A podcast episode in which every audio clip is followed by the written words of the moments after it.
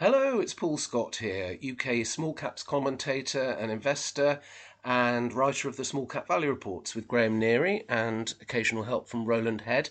Now, I'm just having to lean forward a bit nearer the microphone to get the sound meter up to reasonable levels.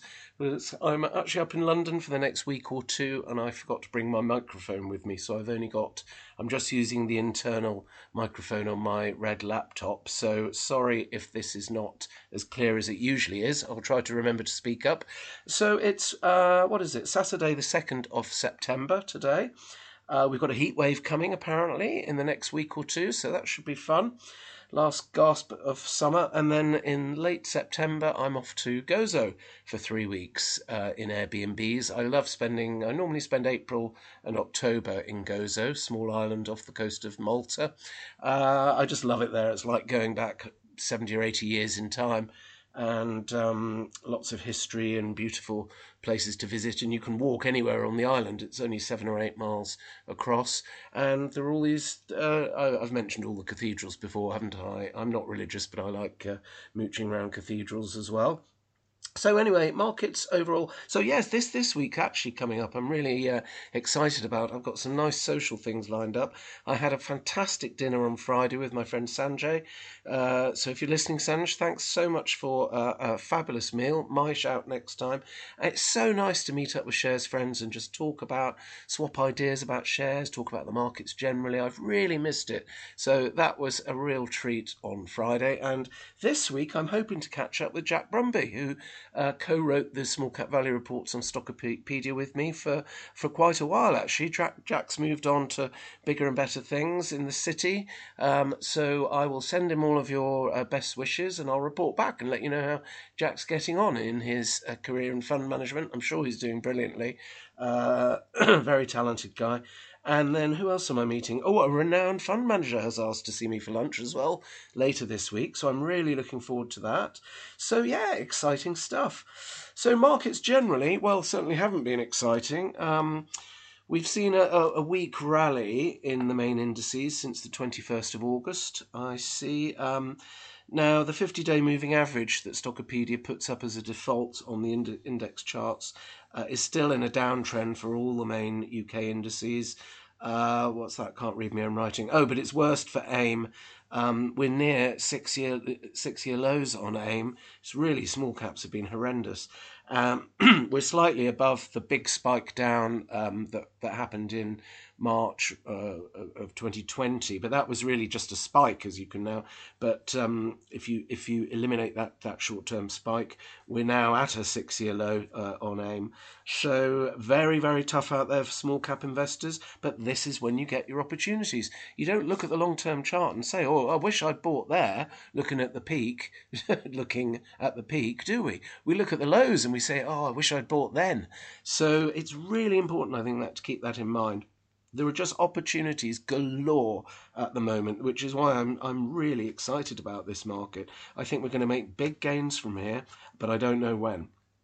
Now, AIM is down 43% from the 2021 highs, which was August 2021. Uh, it peaked at 1300, the AIM all share. It's now 741. Uh, that's down 43%. That's staggering, isn't it? So we've had a really bad two year bear market um, in small caps in the UK. Been really, really tough, but I think we're we're we're over the worst now. I'm I'm bullish. Um, obviously, the macro picture though is looking worryingly bad, but markets tend to bottom out before the economy has bottomed out. You know, you've got to remember that the markets look six, 12 months ahead. Um, and so you'll probably start to see a recovery in, um, in shares before the economy actually bottoms out. Um, and year to date, AIM all share is down 12%. So if you're round about that sort of figure with your own portfolio, uh, it's not because you've picked bad stocks. That's just what the what the uh, what the market average is doing. Now, in terms of my own portfolio, I'm actually having, in percentage terms anyway, a good year. Um, my published watch list of top 20 shares that I published in January Um, not tips, they're just what I think, you know, were companies that were, were trading well, were modestly valued, and had a good outlook. So I, I thought that was a pretty simple selection. Oh, and sound finances. So they wouldn't, so they'd be able to weather a, a, a storm because it was obvious that the, the macro picture was not looking great. But I published the list anyway on the basis that so many of these things were so cheap that I thought that it would probably be uh, do all right, and it has done. It's actually up six percent year to date. My my top twenty watch list, which I'm very pleased with. Um, so that is a 18% outperformance against the AIM All Share year to date. Now my personal portfolio is has done better still. So I'm up 34% year to date. I don't use gearing anymore, so this is all on shares I own outright. Um, and I've excluded the takeover bid of Seraphine from that because that skewed the numbers ridiculously. So uh, I'm up 34% year to date, mainly uh, catching four or five uh, big winners on special situations. Um, as I say, that doesn't include Seraphine. The main winners were the takeover bid at BOTB because I bought them quite well at just over four pounds and got out at five thirty-five. Uh, so that was a good one. I did a trade on WANdisco and got all my losses back on on WANdisco, so that I made a small profit on overall. So that was good. Tinybuild, I've mentioned before, I traded that. Um, one of the ones we flagged to the readers that did well recently was a strong rebound on Restore. We got about a 40, 40 to 45% bounce on that, so that was a nice profit.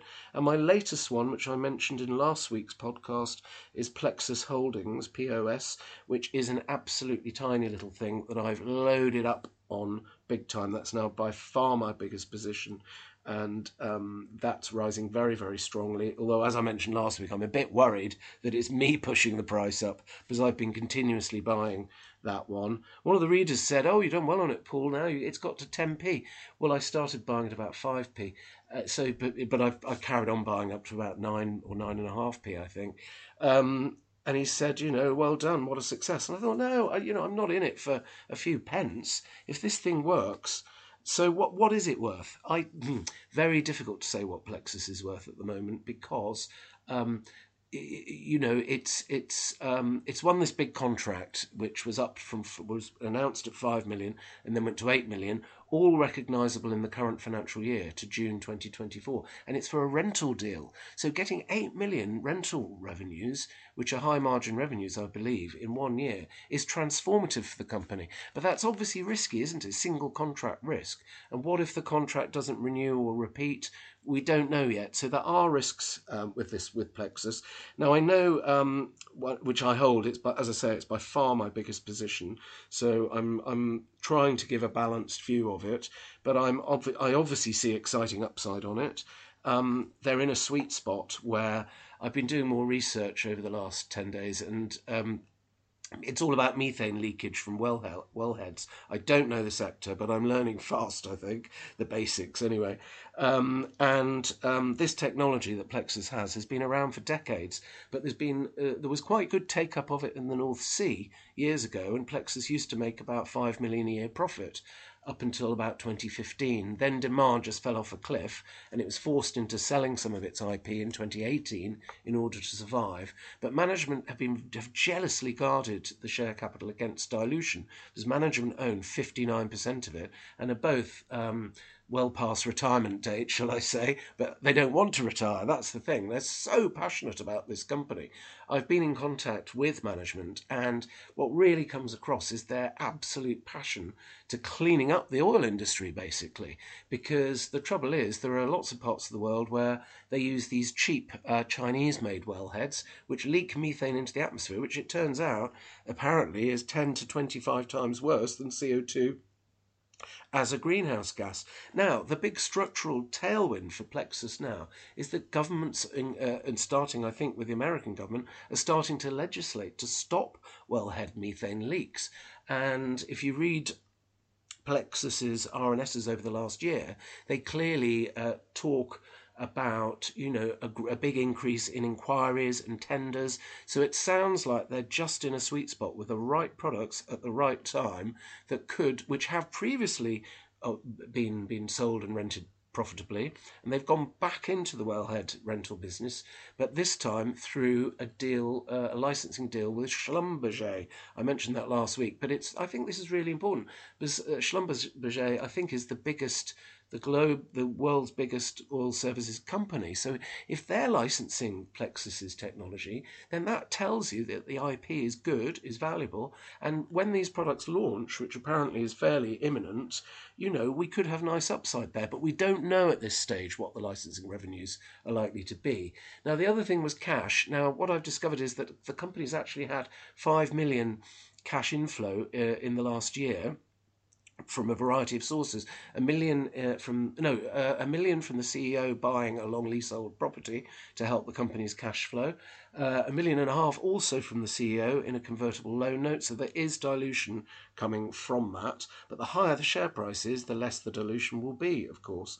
Um, and uh, what was the other? So that's two and a half million, which comes from the CEO, the long serving founder of the company, CEO.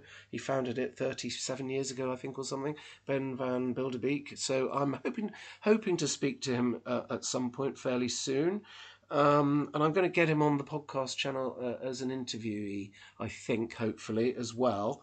Um, I think it's just such an interesting company. Now the monthly monthly payroll is about 250k. So um, in the absence of any revenues, it's burning through three or four million in cash a year. So as I say, the five million that's come in, two and a half million from the CEO in the last year, the other two and a half million should have come in. Um, by June 2023 two and a half million in upfront payments from the big contract. They said in the RNS that it would hit the current financial year. That was when they were in uh, year ending June 23. So that money should now be in the bank. So I don't think there's any immediate pressing need for cash. And Cenkos is forecasting a move into profit um, on this uh, 8 million rental deal. Now, if there are follow on deals, this thing could really seriously multi bag. But at the moment, we don't know. We can't bank on that. So, how, how much is it worth? I think based on the current news flow. I think you could sensibly value Plexus at anywhere between, I think, 30p and 50p a share. Uh, it's actually about 9p currently, even though it's more uh, tripled, I think, or even quadrupled from the lows. It's still really, really cheap, I think. Uh, and if it can get away without diluting, which I think it, pr- which I think it could do, I mean, ideally, the company would have enough cash to pay the CEO back on the convertible loan, um, which I think there's a 20% redemption premium on that, which is fine. You know, that's just it's interest free, so the interest rolls up to the end. If they can pay him back without diluting anybody, that would be even better. So really, really interesting upside on Plexus. I think the deep you dig, you can see that the risks uh, are, are manageable. I think. I think it's worth risk reward I believe on it. I think the upside, the potential upside, is so big that I'm prepared to take a degree of risk with this one. Uh, so very very excited about Plexus. It'll be volatile. I think there's a lot of liquidity in the shares at the moment, so I suspect you're getting people trading in and out of it, banking their gains and so on. I'm I'm I'm just not going to do that. I, I want to run this thing. Um, and but uh, but it, it's dependent on the news flow. If the news flow is really good, then I think you've got upside of I mean, pick a number. It could be anything. 100 million market cap is, is perfectly possible. In the past, it's been valued at over double that on profits of 5 million a year. So, uh, you know, Plexus, I'm really excited about. But, you know, there are risks. So please do your own research. As always, not a recommendation at all. I want listeners and readers to take responsibility, obviously, for your own investments completely. We don't tip or, or, or recommend anything on Stockopedia. It's all, the whole site is there to provide the tools uh, to, to, to empower people to do their own research, make their own decisions, and be masters of our own destinies and own our own mistakes. Don't blame me if something goes wrong because I'm not a, you know, a time traveler from the future. So I can't tell you what the future in, entails. Nobody knows. It's, uh, you know, a lot of, well, investing really is educated guesswork. Um, you know, none of us. Who could have forecast that interest rates would go up from zero? For, would be well, would be zero for fifteen years, and then shoot up to five, five and a half percent in no time at all. I mean, nobody could have predicted that. Well, you know, on an unusual bell curve, somebody would have predicted it, but you know, um, just like a stop clock and all that. Anyway, um, God, I'm rambling a bit, aren't I? So yeah, AIM small cap still in a in a downtrend, but that gives you your opportunities, I think. And you know, if you pick the right things, you can get some really fabulous gains, and that's working well for me this year so far. Touch wood. Let's hope it continues.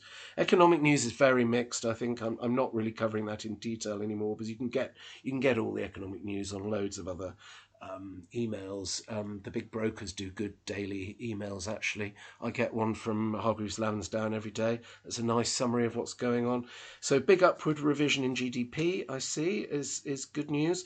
I don't see any reason why UK inflation should be higher than other countries. I think people just extrapolate whatever the current trend is. It is at the moment, but there's no structural reason why uh, UK inflation should be higher than elsewhere, I don't believe. So, um, I think we'll probably see it trend towards uh, similar levels in all other countries. And all these figures are just estimates anyway, you know, and they, they're calculated in different ways. So I think you've got, you know, the, the discrepancies between different countries seems to me largely just within the usual statistical norms. Although Germany seems to be struggling going into recession because, you know, it was dependent on cheap gas from Russia to to fund uh, fuel a lot of its industry. So they're struggling, I believe. And I, I did read somewhere the German government has done a big stimulus package, um, which is quite interesting, isn't it? So and and you would think that would start to put downward pressure on European interest rates and the Bank of England. If the same thing happens in America as well, we seem to be very near at or near the peak of the interest rate cycle. I think, I hope. And I don't think the Bank of England has any idea what it's doing. It's just following the Fed, basically. So, but anyway, we'll see.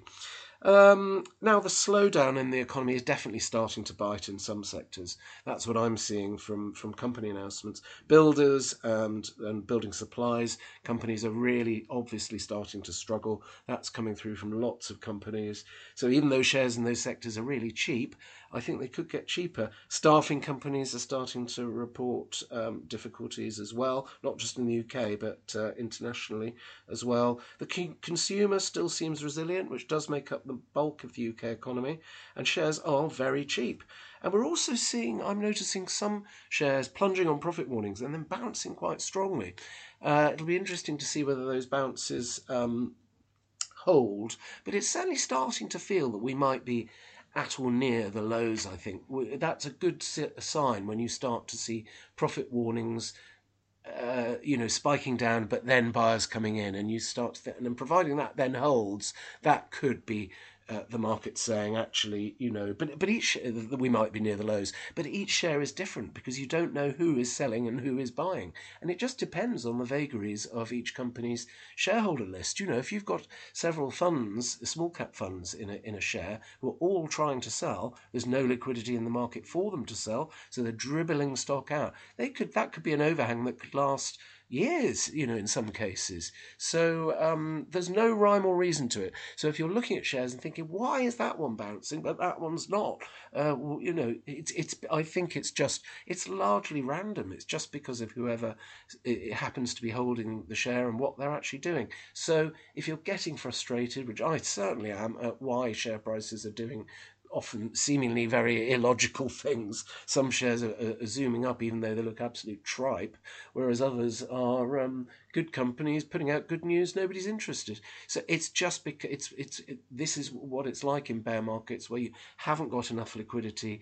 It's it's almost random. It depends on an individual share by share basis. That's why I think it's so important to just focus on the fundamentals because you never know when a big sell order is going to hit the market uh, that could snuff out any rally. We're certainly seeing a lot of that. Lots of people are still banking profits, I think, on rallies. So maybe it makes sense to do that unless you're a committed long term holder. So, oh God, I haven't talked about any individual companies yet. We're nearly 19 minutes in.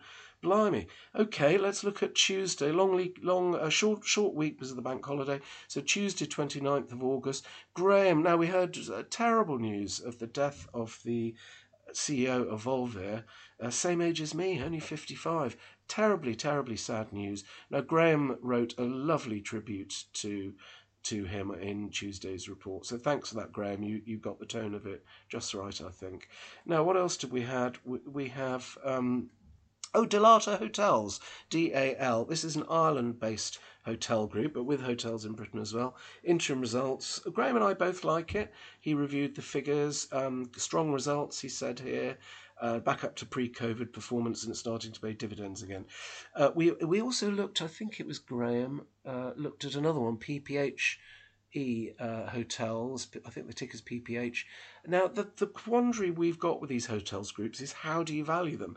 They seem to be at a big discount to net asset value, but you know, with interest rates so much higher, is the valuation that they put on the hotels realistic now in a higher interest rate world? That's the big question, isn't it? I think the that's the big thing to look into. I suspect that these these hotels might now actually be overvalued.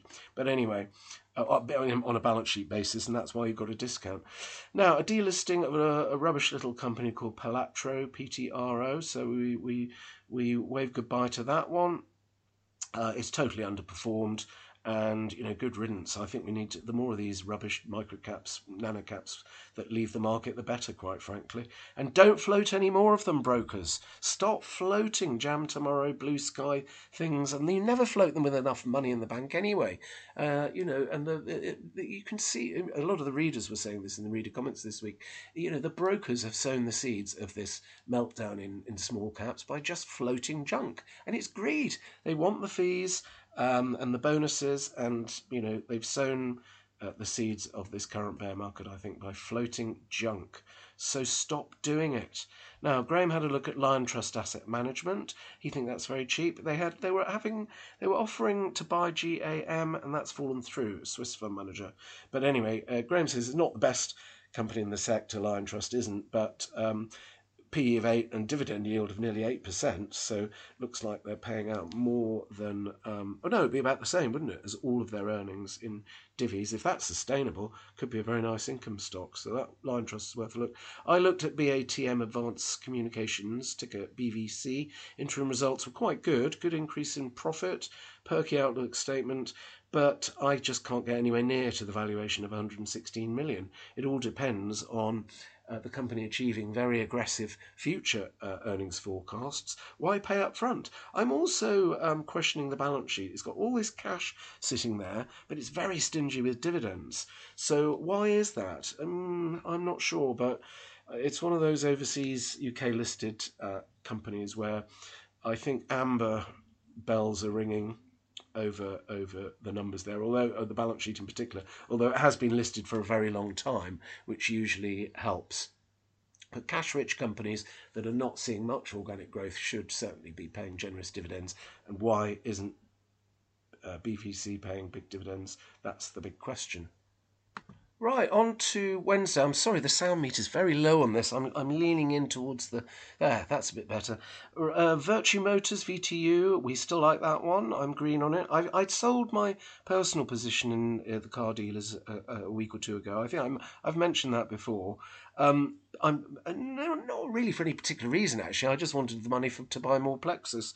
So, but I, I, do have slight concerns over the increase in finance charges. Even though they don't borrow a lot from the banks, they do have vehicle stocking loans, and the interest rates on those were going up, which a couple of them have mentioned actually in their outlook comments. And the, but anyway, H1 results for Vertu Motors VTU were very good trading in line with expectations, confirms the full year expectations. I think they're actually a bit ahead. Same with Lookers. I think they're going to beat expectations. Um, surprisingly upbeat. Um, uh, new car supply is improving. Uh, used vehicles, I think, are, uh, are still attracting good profit margins because there's still a s- structural shortage of them that's expected to last for a couple of years uh, as a knock on effect of reduced production of new cars throughout the pandemic. Uh, I still I still think there's a lot to like with Vertu Motors. So yeah, I've said here I'm positive on that. Now, what else did we look at? It was rather lean picking this week in terms of quality. We had to, Graham and I were both moaning on our WhatsApp chat thing where we liaise and work together on things. Um, Uh, yeah, we're both saying, "Oh God, are you going to look at this one, or, or will I?" Well, anyway, Graham Graham Graham drew the the short straw and looked at K3 Business Technology. Uh, KBT is the ticker. Um, interim results. Current, it says current trading in line, but we just think it's we can't uh, we just can't get excited about it at all. It's software products. Um, it reports a loss in H1 uh, uh, H2 weighting should produce an okay full year result. I just don't know why anyone would choose to own this share when you've got so many other better things available. So K3 Business Tech left us cold, I'm afraid. But sometimes these software companies get bid for at, at crazy valuations. People see value in the customer relationships and the recurring revenues. So interesting sector, but uh, we can't get excited about it. Graham looked also at Flowtech Fluid Power. This is the uh, hydraulics distributor parts of large numbers of parts. Uh, H1 results were in line. Um, it seems to be a bit of a turnaround going on there where they want to really dramatically raise the operating margin. If they can do that, then the shares could be quite interesting. It's always, I think, been a bit of an underperformer. I think in the past they focused too much on acquisitions, and I don't think they've actually got the business fundamentally running as well as it could and should do. So Graham's just concluded uh, pr- probably fairly valued for now at around 86p. But uh, you know we can see a bit of potential there. Now Superdry shares were suspended on Wednesday, but they came back on. No, they didn't come back on Friday. They should have done, but they didn't in the end. But anyway, I'll come on to that in Friday's report when I looked at the accounts. I'm red on Superdry. I'm really negative on it. SDRY, the fashion brand but we'll come on to that later. Uh, uh, Technologies, OSI. Now, we had been sniffing around this, an absolute nano cap, 3 million market cap. It looked interesting, but it was horribly underfinanced. Anyway, it's got a recommended takeover bid, but, you know, it's at a tiny fraction of what it was uh, originally. It's, it's lost about 90% of, no, sorry, 99% lower than the previous high, the takeover bid. So I think uh, shareholders there had a lucky escape. It was probably heading to zero, but somebody in America has bid for it three million quid to take it off the market. Pity again, it wasn't funded properly when it when it when it floated. It disappointed. It's run out of money and had to accept a lowball bid. So same old bloody story with AIM stocks. These brokers floating things, you know, jam tomorrow speculative things. They don't get, raise enough cash uh, when they float, you know, and then they can't refinance if the if the the, the financing window's been slammed shut by the market. Oh dear. Now another recommended cash offer here, Instem, INS. I must mention Michael, one of our regulars, who uh, has been positive about this. In fairness, we were too. In the small cap value reports, we uh, flagged this one positively on 1st of February. I said uh, the share looked good and was worth a closer look. So well done for people who had some Instem. Uh, what's it? It's a software company focused on the life sciences sector. So the bid was at I think a 41% premium, which is fine. That's that's that's a good outcome for shareholders. And you've got 41% more money to redeploy in something else.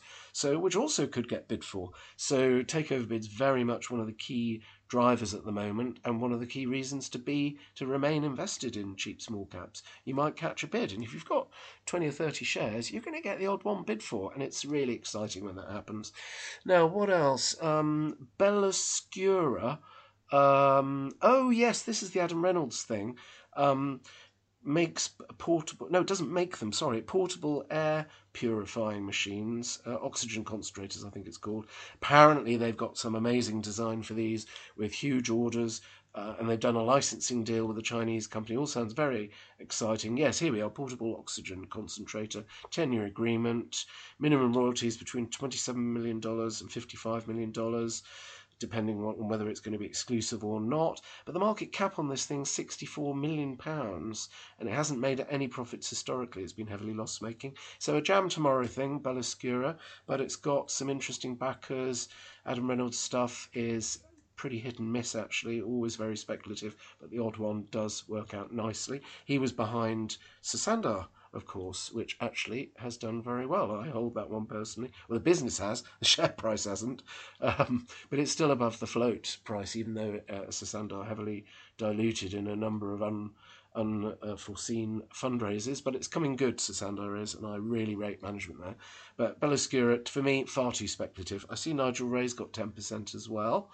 Um, and it, we have covered it in indirectly in the small cap value reports because uh, Tekcapital still holds 11% of Belluscura. So anyway, not for me, but good luck to holders. Quarto. Now this was an interesting one. Interim results came out thanks to the reader who flagged it to me. It dropped 24% on the interim results, which were weak. Uh, interim H1 profit halved to $3.1 million, but it's an H2 weighting business, and they sound quite upbeat about H2. Um, I like this. I think it's cheap, and I think I've said here, despite the, the soft H1 figures, uh, on the quickest of reviews, I've said I think the share is worth you taking a closer look at and properly researching. Bear in mind, we're only doing quick reviews. You know, we're not going into every detail. But I was pleasantly surprised by the balance sheet at Quarto. It's a illustrated books publisher operating mainly in the US, sort of coffee table books. You know, um, I think it's looking better than it has done pretty much at any time over the many years I've been uh, looking at Quarto. So I think that one's interesting. And it did actually bounce from the lows uh, towards the end of the week. So I think it's oversold. I think Quarto looks good value. Right, on to Thursday's report. This was the 31st of August. We only covered four companies, but we did them in a fair bit of depth, which is what we aim to do actually. Uh, what didn't we cover? Alpha Financial, uh, now, Revolution Beauty results came out, delayed. That dropped 14%. I do want to circle back to that, that at some point. Gulf Marine Services, that one, um, again, an oil services business, which is a very interesting sector at the moment. We've co- I've covered that a lot in the past, and it has actually done reasonably well. Massively over indebted. So the main issue there is. Um, the terms of the borrowings, and so that's really a special situation. But I didn't. I knew it would take me hours to delve into that one, so I've just ignored it. Inspirational healthcare we didn't cover. Now, Eneraqua did another profit warning, dropped 24%. But interestingly enough, it bounced really strongly on Friday. So again, that goes back to the point before about whether some of these things are now uh, forming bottoms because you know um, uh, buyers are steaming in and buying them on the dip. I don't rate Eneraqua. I'm afraid this is the thing that promised a lot and came out with one set of really good numbers, and then it's just put a series of profit warnings out. I don't think management's got any credibility at all there, so it's not for me. Aferian we didn't look at because the figures just looked awful. I don't look at headline numbers and thought, ah, waste of time. Now Carclo, 10 million market cap. I didn't look at that either because it's too high risk for me. Uh, got a lot of bank debt and a big pension deficit that it's sort of struggling to um, to uh, control. I so instead we focused on the more interesting companies reporting on Thursday. So I looked at Somero Enterprises interim results. It um, uh, profit was down thirty percent in H one. We, we we were expecting that though because it had a bumpy year last year. It's talking about a sharp slowdown in its main market of America for various factors. Um, but it does mention it. This is the uh, laser guided concrete screeding mach- machine, so it's linked to commercial property building, and it says higher interest rates are causing projects to be delayed. So. Uh, bulletproof balance sheet, so we've got no worries over its solvency. Uh, very nice dividend yield with Somero, but um, and it'll do fine even if there's a deep recession. I did a sort of stress test on the numbers, and I reckon you could halve revenues, and it would it's still uh, only uh, profits would only drop down to break even. So absolutely bulletproof Somero is. So I've just concluded here lots to like medium to long term, but uh, due to shorter term macro uncertainty, I've moderated my view from green to amber stroke green. So uh, I, I am worried that there might be a profit warning from Somero. Uh, that's why the shares are cheap. So Oh, here we are. Graham looked at the uh, PPHE Hotel, ticker PPH. Um, interims were in line. Uh, shares rose 3%. Now, this one, again, is saying it's going to um, do capital returns now, buybacks and tenders uh, divvies, I guess, as well. Um, so hotels seem to be uh, doing okay again, and the um, but Graham says here it, it, does need to continue improving occupancy. That's still not really where it should be with PPHE hotels. Uh, and the val- again, the valuations are questionable. You've got this huge discount to what they say the properties are actually worth. But as one of my friends said, well, let's see some evidence the properties are worth that. So, which you can only really get from disposals, can't you? Um, I think because interest rates are so much higher and property valuations are, are a function of um, what the yields are and the interest rates are, I think some of these I'd take with uh, uh, the book values of some of these hotels with a pinch of salt. Now, Sondrel Holdings, I had a look at this one, SND. This is a chip designer. Uh, really promised amazing jam tomorrow. Uh, recent float about a year ago, I think, and uh, it's totally crapped out. Dropped 62% to 21p. It's only 19 million. Anyway, I went through it all with a fine tooth comb, and I think it looks awful. Um, revenues have all, all but dried up in H2 of this year. It says it's got enough cash. It hasn't. You can see from the balance sheet that it's paying, it's got large liabilities to pay for software, multi million pound uh, software license payments that are, that are deferred. It's precarious. It, it has negative net tangible asset value.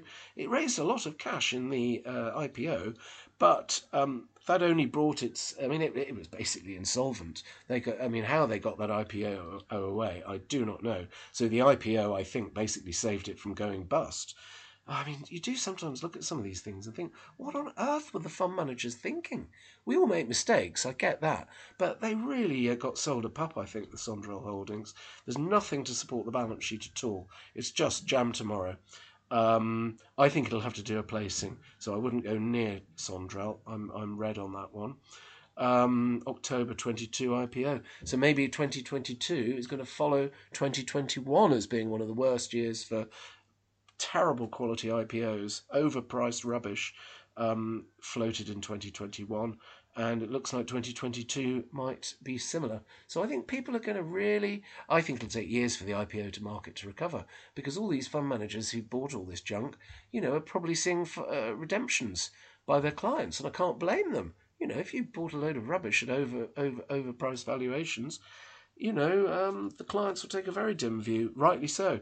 And how how can they how can they get out of them? This is the trouble if you've got five or six percent of a of a microcap where there's no liquidity, you're high and dry. You might even start to see some of these funds, small cap funds, having to uh, what do they call it? There's a term for it, isn't there? When they have to um, put a block on redemptions or form side pockets or something of the illiquid stuff. So uh, I haven't heard of that happening, but it's happened in previous bear markets, and it wouldn't surprise me if it does. But there'll be distressed sellers in the market for some of these things, and for the decent quality shares where the baby's being thrown out with the bathwater, that gives us, small, nimble value investors, some amazing opportunities. So we can keep looking for those. This is the time when you can make serious money, I think, on some of the uh, good stuff that gets oversold. So I'm quite excited about this. I think that's very much the case with Plexus. I mean, they were sold down to about 2p. It was priced almost to go bust, which actually a year ago it looked like it might. But the but the the, the, the things have changed to such an extent that I don't think um, there's now solvency risk with Plexus. So um, anyway, I've talked a lot about that before. Graham looked at PensionBee. Uh, this is a sort of online pensions uh, software consolidator or something. Um, he doesn't think much of this one. Uh, half year report was in line. I think he's got concerns about the cash burn and the valuation. So, okay, that's enough for Thursday. Let's move on to Friday.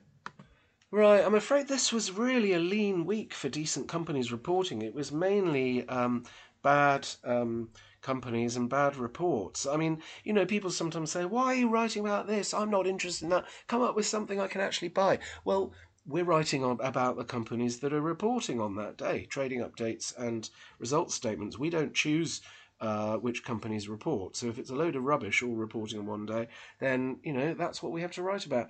And um, uh, we do. Uh, we're now we're covering over 550 companies, so there's plenty in there for for for everybody.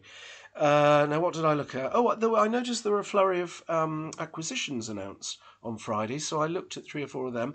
Renold, a company I hold personally, has made a nice little bolt-on acquisition, very small, so it doesn't really move the dial, but still, it's. Nice I like bolt-on acquisitions where companies buy stuff they know in the same sector because you know it's very unlikely they'll make a mistake and uh, you know if the retirement sales are often lucrative sources of cheap acquisitions. And so I used to be negative about uh, acquisitive groups, but I think if they've got good switched on management who know what they're doing, pay the right price the right quality businesses that they know and understand, you can really get considerable value from that. And of course, with Renold, each acquisition it makes helps dilute the big pension uh, uh, fund deficit. So I really like management at Renold. They've done a great turnaround there. Shares are really cheap. So, yeah, thumbs up from me for Renold. That's why I own shares in it. Similar deal with Volex, VLX, the electrical cables thing. Oh, sorry, Renold is the industrial chains group.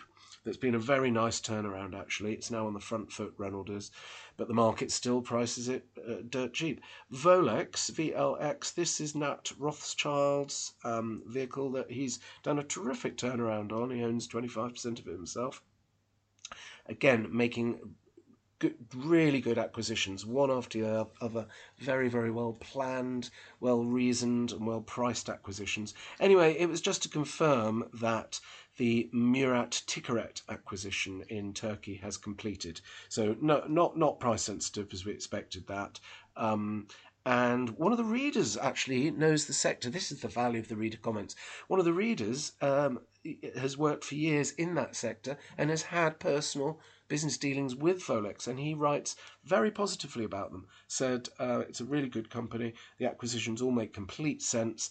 They uh, get heavily involved in the design process of the components, and as a result, you know, they spot things that the client hasn't spotted and say, well, why don't you do it this way? And so he he, he really rates them. Now, you know, I don't know that that's true, but I nobody I can't see why anybody would post something like that that wasn't true, because remember we've got these are subscribers. They're not just a anonymous from the, the internet. These are people who've paid a couple hundred quid or whatever it is to subscribe to Stockopedia and. Um, therefore I don't think you you well we get one or two occasionally, but generally you don't get people playing silly buggers, and uh, and and and and nearly all the time people are polite to each other as well, which is so refreshing. We get uh, you know everybody has the occasional bad day, including me, but uh, it is so much more pleasant when the readers keep the keep the the comments um, constructive and, and polite. It just makes it a nicer place for us all to hang out, doesn't it?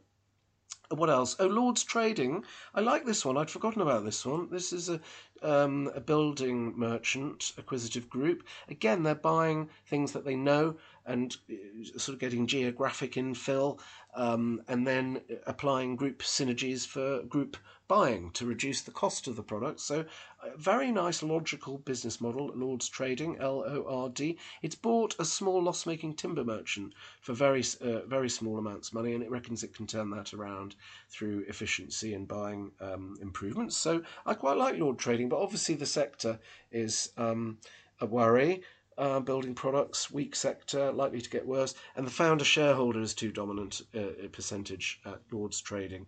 And then CentralNic also uh, announced a tiny acquisition. Now, this was the main topic on Friday Superdry, SDRY, the f- troubled fashion brand that's really having to fight to survive at the moment.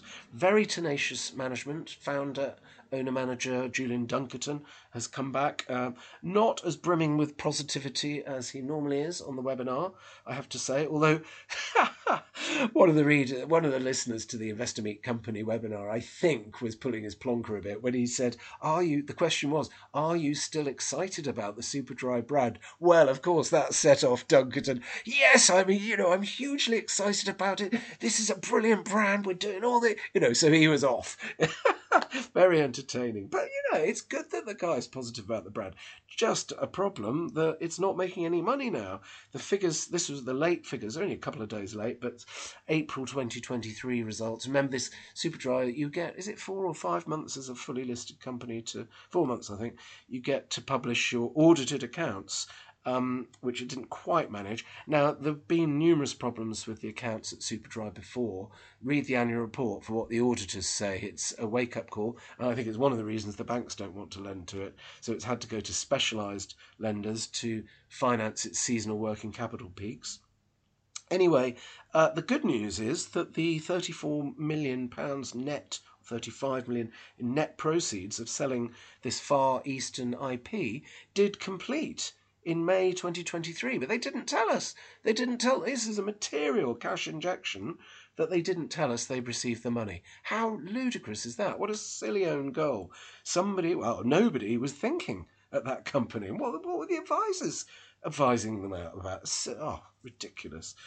Um, but anyway, they've got the money in apparently post year end, so that is very material, and I think that props it up in in the short term anyway. I've said here, and in the webinar they said the Superdry is looking at possible additional IP sales internationally. So the brand is still valuable. Um, that, that's been proven. Um, also, £35 million cost savings are being implemented, which sounds a hell of a lot. I'd like to see a breakdown of that and what cash costs are involved, if it's redundancies, off a shop or office closures, whatever. Um, and if there's 35 million in cost savings lying there on a plate, why weren't they done before? You know, this seems to me a badly run business. And the product, as the readers always say, you know, it's it's not fashionable. It's appealing to the wrong demographic, pot-bellied middle-aged men, as we always say, and it's just way too expensive for what it is.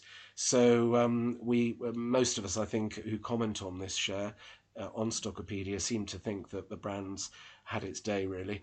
And uh, now the bad news I've said here, everything else in the figures. So it's now moved into losses, 22 million pound loss for April 2023, uh, similar level profit the the prior year. It's huge statutory loss, 148 million, but about half of that is a tax adjustment. Um, did I say loss before tax? I meant loss after tax. Here we are. The loss before tax, the statutory loss, is 79 million. The main culprit between that and the 22 million adjusted loss is a big provision for onerous leases. Now, as I flag up here, the lease entries on the balance sheet, which are sometimes quite useful, show that they've got a massive problem with their shop leases because the right of use assets figure is only 49 million pounds but the rent liabilities the IFRS 16 liabilities are 100 and, nearly 190 million. So 49 million asset, 190 million liabilities. What is that telling us? It's telling us that probably many, if maybe even most of their stores are losing money. That's why you have to make write down the right of use asset write down um, so I think they've got a huge problem, and you can see why. They've got a lot of these flagship style stores that are not busy enough. The store gross margin is pretty good still, because they do a lot of the discounting online and through clearance channels, I think. So the stores are selling full price gear uh, most of the time, which is the way it should be. If you're if you're setting yourself out there as a brand, a premium brand, you can't have you know fifty percent off sales all the time because it kills the brand. That's what one of the reasons that Joules went bust. And I'm not going to get caught on another struggling retailer. I lost a lot of money on Joules. I could have banked a six-figure profit on that, and I and I stubbornly held on, thinking I knew best, and I was wrong. And uh, you know, I lost nearly all the money. I sold right at the end, but after you know ninety percent loss or whatever. So that was a wake-up call.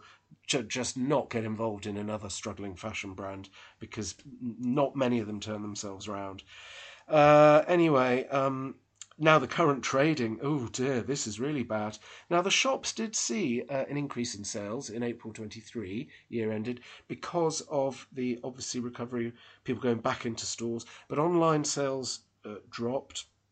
And then the Q1 figures that look really grim. It's wholesaling that's even worse uh, um, the store revenues are down 3.7%, but you know, they're probably having to pay their staff 10% more. The energy bills will be higher, and I think their hedging on energy is expiring as well. That was a point I think I remember from the webinar, where actually, to be fair, Dunkerton and his, his FD were, were pretty straight on, on the IMC webinar, Investor Meet Company we- webinar. Um, you know, he did the bullish, positive stuff, but they were they were pretty straight about the problems they faced. So, you know, let's be fair to them. They're not they're not full of BS. They are they're actually pretty straight, I think. Um, and you just take a, all Dunkerton's passion enthusiasm, you you take with a pinch of salt because it's got a it's numbers. We need to see profits and recovery. So anyway, um, Q1 wholesale sales are down by half, down 50%. Now, it says some of that's timing differences. Okay, it could be 30% underlying, and um, exit from the USA has pushed the numbers back. So it's difficult to see what the actual trend is. But anyway, it's dismal. So I think they've got real problems with wholesale. And if the wholesale customers are not buying the product, that's because they don't think it's any good. You know, um, it doesn't matter how, much, and it also often means that the previous ranges haven't sold, and the shops that buy them, the big department stores or whatever overseas, and you know maybe online um, companies buying product wholesale, you know, if it doesn't sell, they won't reorder, will they, from that brand, or might only go for a much reduced. So it's it's no it's no good Dunkerton telling us how brilliant the product ranges are. The wholesale customers are not ordering them. So that which is a far more important signal than what management thinks about their own product ranges, I'm afraid. It's whether they're selling and the wholesale customers not buying them. I think they've got serious problems at Superdry. The going concern statement contains a material uncertainty. So have a look at that. Now, my conclusion, sadly, I think it's going to go bust. I really do. And not immediately. So this could be an interesting share, a volatile share to trade. It was meant to come back um, uh, to, to be tradable again on Friday afternoon, but I don't think it happened. So it'll it'll almost certainly resume trading on Monday morning. The FD mentioned the technicalities of getting it unsuspended that he was working on. Um, I think it could go either way. I think you can pick you can pick out the positives of the uh, cash coming in from the IP sale, but there's no disputing the fact that the figures and the current trading stuff is really really bad. Um, I think it probably survives into 2024. Maybe uh, I can't see it surviving into 2025, I'm afraid. But they're very tenacious, management are, and they're highly motivated. It's his life works, life's work, Dunkerton's. Um, so you know the brand will survive in some shape or form. Maybe they need to do. They should just get on and do a CVA to get rid of the the stores.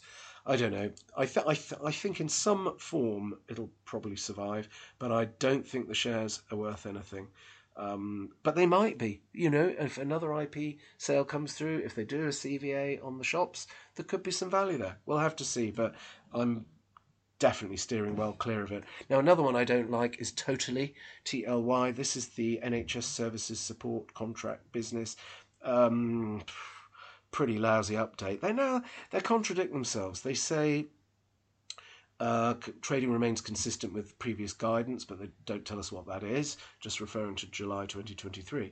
But then it says, you know, agency costs for staff are higher than expected and uh, awarding of new contracts is currently on hold. So how can you then say that and then reiterate your, your guidance? Doesn't make sense to me. So maybe it's because they're stripping out costs. It does says here say here they are a smaller overhead base. I thought that totally had some potential. Um, when I've looked at it before, but I have to say I'm now really questioning whether this business is is is any good at all it's certainly doing a pretty good impression of a of a business that doesn't have any fundamental uh, strength really at all. Now another one. So um, yeah, I'm. Did I go red on totally or amber red? Yeah, I've been kind to them and gone amber red, but uh, you know it might bounce because it's it's back down to 10p where there was a good rally from that level before. But as I've pointed out, there is there's, there are four times as many shares in issue now as to pre-COVID. So 10p a share is, is, is not the same valuation as it was in 2019. It's four times the, the valuation, even though the share price was 10p on both periods. So you've always got to check the number of shares in issue. And finally, I was amber red on another company, Accsys Technologies, AXS. This is the uh, Tricoya and Accoya uh, processed wood products that apparently are great products and the shares were doing really, really nicely in a lovely uptrend. Bang! Profit warning. Uh, it says April, May, June, and July were very good ahead of last year, but uh, demands basically sounds like it's fallen off a cliff more recently. Um, it says management's taking immediate and decisive steps to reduce costs and optimize working capital, which sounds like it's financially distressed. So I looked into that, and it is. It's got far too much debt with ABN AMRO. It says it's going to try and stimulate demand, and now it's got a new bloody factory uh, in in build in Kingsport, which I think is that in Hull or somewhere. I seem to remember. Anyway, this new factory uh, it says is going to uh, come uh, come on stream in mid 2024. Well, when demand's dropping, you don't want a new bloody factory coming in, do you? So anyway, the conclusion here is it says EBITDA will be uh, revenues below expectation, and EBITDA will be significantly below expectations, and they don't expect a recovery until the second half of calendar 2024. So I think that's got read across for other builders and, and, and building supplies companies. I don't think we should be looking for a bounce back in early 2024. But it depends what interest rates do, doesn't it? If if you see, my friend Sanjay said to me, when interest rates drop, they tend to drop fast and uh, by a lot.